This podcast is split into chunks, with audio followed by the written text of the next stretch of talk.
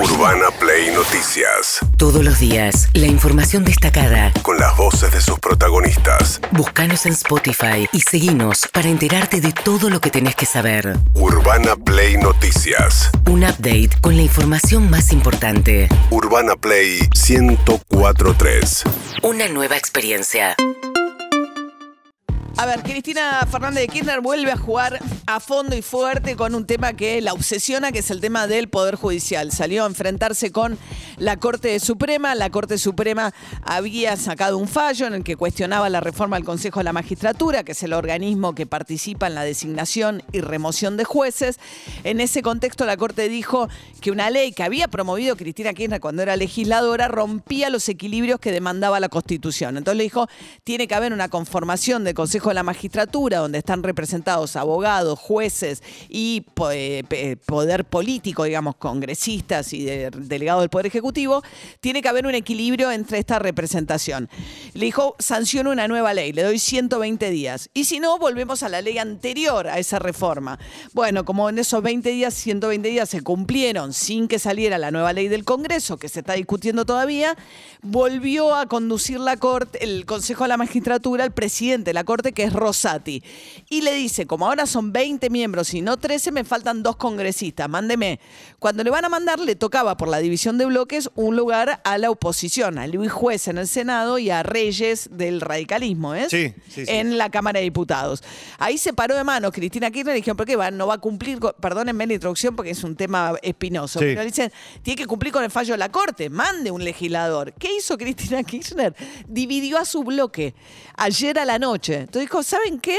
El tercer bloque, ahora que el Frente de Todos ya no es el Frente de Todos que conduce Mayans. Hay un Frente de Todos que conduce Mayans y otro hiperkirchnerista que es el que conduce... Eh, Di Juliana Di Tulio. Dice, ahora le toca el tercer bloque, es el de Di Tulio. O sea que ahora no va juez, va Di Tulio. ¿Para qué? Si ven las cuentas de los opositores hoy, eh, ayer a la noche, pero todo esto ocurrió a las 10 de la noche, cuando contra las cuerdas Cristina Kirchner se ve obligada a elegir entre incumplir un fallo de la Corte o mandar uno a la oposición, dice divido el bloque y mando uno mío. Al mandar uno de ellas pasa a controlar el Consejo de la Magistratura, el oficialismo, el kirchnerismo.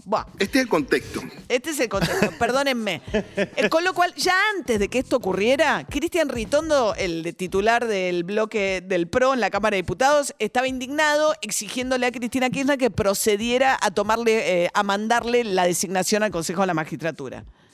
Llamar a la reflexión al presidente de la Cámara de Diputados a Sergio Massa y a la presidenta del Senado de la Nación, doctora Fernández de Kirchner, para que retomen el camino de la racionalidad y acaten el fallo de la Corte Suprema de la Nación. Este tipo de fallos no tiene una libre interpretación política, sino son de cumplimiento efectivo. Así que solicitamos que en el día de hoy se notifique al Consejo de la Magistratura los nombres designados por la Unión Cívica Radical en la Honorable Cámara de Diputados, a la doctora Roxana Reyes y a la propuesta de Luis Juez en el Senado de la Nación, hecho por el bloque Frente Pro. Bien, en lugar de Luis Juez, Cristina Kirchner va a mandar a Juliana Di Tulio seguramente y se va a armar un despelote, va a judicializar esto también.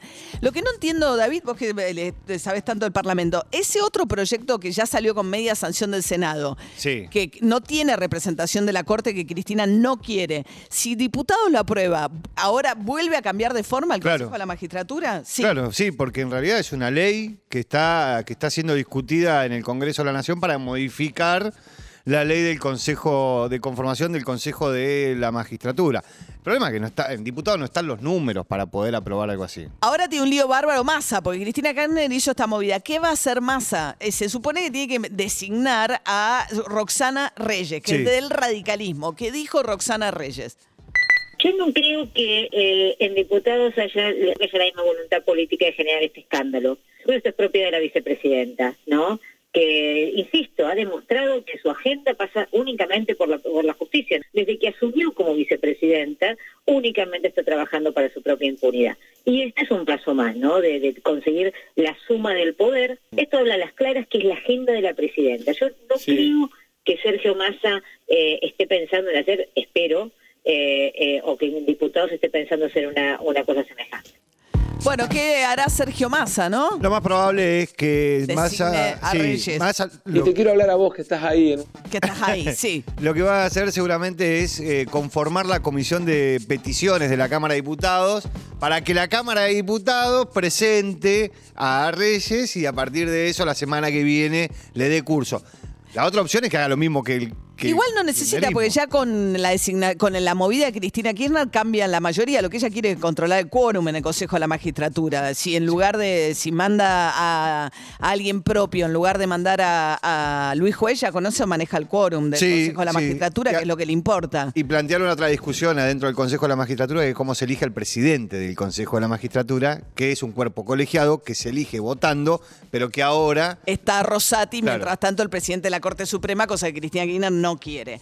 Bueno, otra discusión, el nuevo impuesto que promueve el gobierno a la renta inesperada, empresas que hayan tenido las ganancias extraordinarias durante el periodo de la guerra, con una facturación y ganancia, o ganancias por arriba de los mil millones de pesos. El Ministerio de Economía estima que son entre 50 y 100 empresas, no más las que pagarían este impuesto especial en caso que el Congreso lo apruebe. Sí. Eh, ayer Rogelio Frigerio, el exministro del Interior de Macri, actual diputado nacional, se quejaba, como toda la oposición, y anticipaba que van a votar en contra de este nuevo impuesto. El impuesto se llama renta inesperada, pero no es inesperado que el gobierno apele a un nuevo impuesto cuando tiene un problema. Lo inesperado también en la Argentina es que haya todavía empresas que hayan sobrevivido a todos estos gobiernos. Y creo que además tenemos un impuesto a las ganancias, que es el que absorbe precisamente las ganancias esperadas o inesperadas. Es decir, esto no tiene nada que ver con lo que necesita la Argentina y por eso y también por el compromiso que tenemos con nuestros votantes nos vamos a oponer a que siga aumentando la presión impositiva en la Argentina, que ya es asfixiante. La Argentina tiene que ir para el otro lado, tiene que empezar a bajar la presión impositiva, que es una de las más altas del mundo además. Bien, esto decía Frigerio, también Funes de Rioja, el presidente de la Unión Industrial Argentina, en contra del nuevo impuesto. Este impuesto es inesperado. A 165 impuestos que tenemos, sumarle otro más, no es nuestra política. Ahora, yo no voy a opinar hasta tanto no tenga la descripción del, ah, del tributo y la opinión de los técnicos, porque yo no soy un tributarista. No opino con el estómago, opino institucionalmente.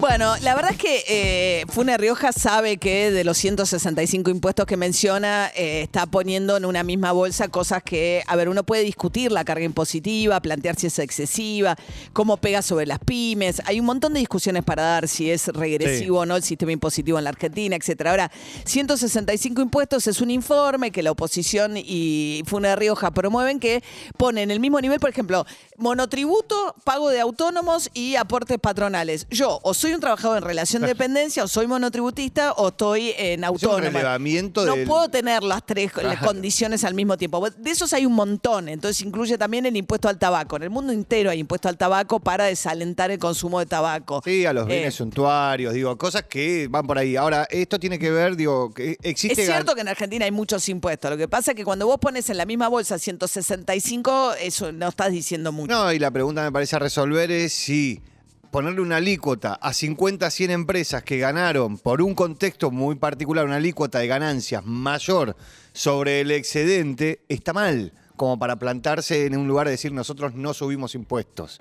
Sí. Justo en ganancias que es progresivo, digo, mientras más ganás, más pagás. Exacto, sí, totalmente. No es lo mismo, no es que lo Claro. que le pasa por ahí al- a una pyme o al que paga IVA porque consume gran parte de su salario en pagar alimentos, entonces paga todo a través del IVA, le pega muchísimo. Son dos cosas distintas. Bien, mientras tanto, el gobierno dijo que igual se apruebe o no el im- este nuevo impuesto, ya tiene el financiamiento para pagar el bono que anunció 18 mil pesos para trabajadores del sector informal, empleadas de casas particulares, monotributistas A y B, categorías.